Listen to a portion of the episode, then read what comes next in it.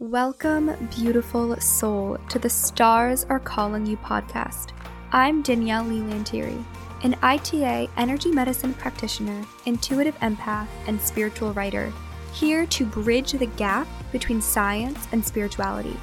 In this space, we deep dive every week into topics designed to help you awaken, align, self heal, and transform. I believe the stars have called you to this podcast for a reason. Let's dive in and find out why. Hello, my beautiful friend. Welcome or welcome back.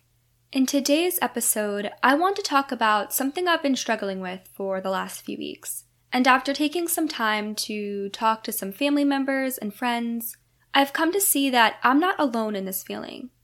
I'm not sure if it has something to do with the changing of the seasons, the shift from divine masculine energy to divine feminine, or something to do with planetary alignments, but I've been in a state of resistance lately.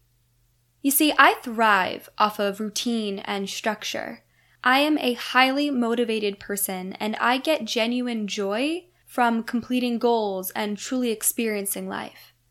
But recently, I've been resisting this structure and this routine. I've been craving a life of being rather than doing of surrendering to the flow of life rather than forging a path.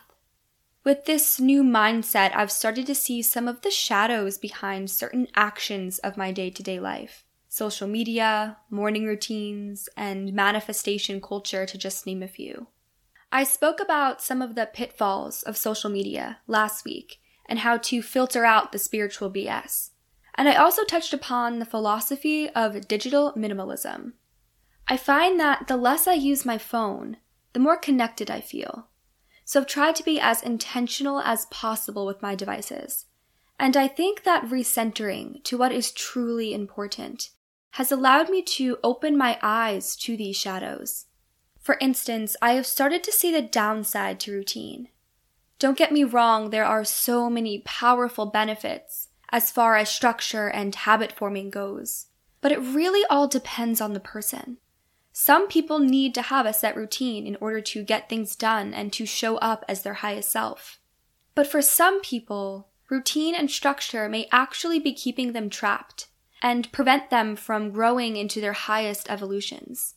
So, trusting your intuition enough to discern which category you fall into is so important. I found recently that having a set routine is actually not the best for me.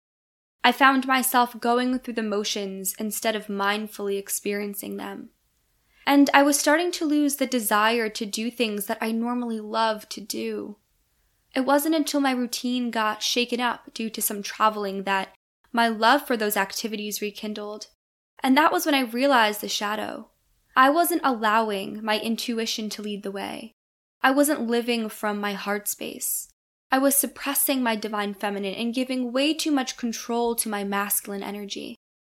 That offset caused me to lose my love and excitement for life. And all I had to do to get it back was to let go of a little structure. It just goes to show that there is seriously no such thing as a one size fits all approach to life. And what used to work for you in the past may not always work for you in the future. Life is a constant unfolding process, an endless evolution. To label it or to box it up into a neat little package only gives you the illusion of control. It's funny, the second you think you have it all under control is the exact same second you lose it. And the less I force and the more I flow from moment to moment, the more magical life becomes. Mindfulness and presence become second nature. Time slows down. I no longer feel rushed. I can get more things done without even trying. Colors seem brighter. Food tastes sweeter. My mind is clearer. Speaking of, what I found out recently is that the biggest sign that you need to slow down or shake things up in your life is a scattered mind. If you have a to do list running on autopilot, or you feel uncomfortable or antsy when not doing anything, or if your mind races too much, causing you to not fall asleep, then those are signs that you are out of alignment. Something is wrong and it is creating a mental offset. If that sounds like you, take a deep breath and do less so you can achieve more. Let go of what no longer serves you to make room for what does to attract into your field. Let go of attachments and expectations and allow the universe to surprise you with your highest good. We humans complicate life because we can't fathom that it really could be so simple. I believe our purpose here is to leave this earth a more evolved soul than we came here as. We are here to grow, learn our lessons, and love each other. Everything else is fluff. The more we surrender to being, rather than forcing ourselves to do, do, do, the easier this existence will unfold. The easier we will enter a state of flow. The easier we will be able to co create what is in our best interest without even trying. It can be hard to justify allowing yourself to be in a state of rest and play and creativity rather than a state of productivity, especially because of the hustle culture that surrounds us. Trust me, I know how uncomfortable it can be. But being intentionally unproductive really is one of the best things you can do. You simply cannot force flow. You cannot force alignment. So if you're out of tune with yourself and your goals, taking a step back is mandatory.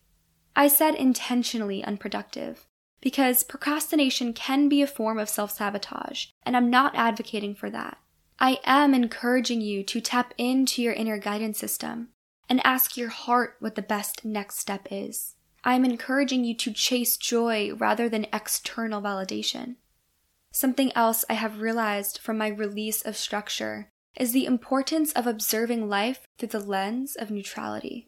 When we have no expectations and no attachments, we enter into the quantum realm of unlimited potential. When we strip away our mental limits and allow everything to exist in its true form, which is unable to be defined and polarized, we align with infinity. It's like walking into a random coffee shop hoping that they have a cranberry walnut scone, rather than going to the grocery store where all the ingredients are to make it. It's a silly analogy, but that was the first thing that came to mind. When we put labels on things, we limit them. And when we expect something, we block all other possibilities from unfolding. And when we attach ourselves to an outcome, we relinquish our peace and our joy. Coming from a place of neutrality not only allows us access to unlimited potential, but it also births clarity. It allows us to enter into a state of alignment without any bounds. By loosening the reins on my routine and giving myself permission to let go of some structure, I have been able to align with the vibration of neutrality and I've been able to find my groove again. If you are feeling balanced and on fire, then continue doing what is working for you. But if you're in a state of confusion or resistance, I invite you to play around with this idea of neutrality and this idea of loosening your structure. I was uncomfortable at first, but then I immediately felt so much lighter and happier. And keep in mind that this doesn't have to be forever. We are allowed to ebb and flow as we constantly evolve into new versions of ourselves. Nothing has to be forever. Right now, this is what's working for me. So I wanted to share it in hopes that it inspires you to find the mindset and routine that is best for you. But the second that this no longer fuels my highest good, I will move on and adopt something new with non resistance.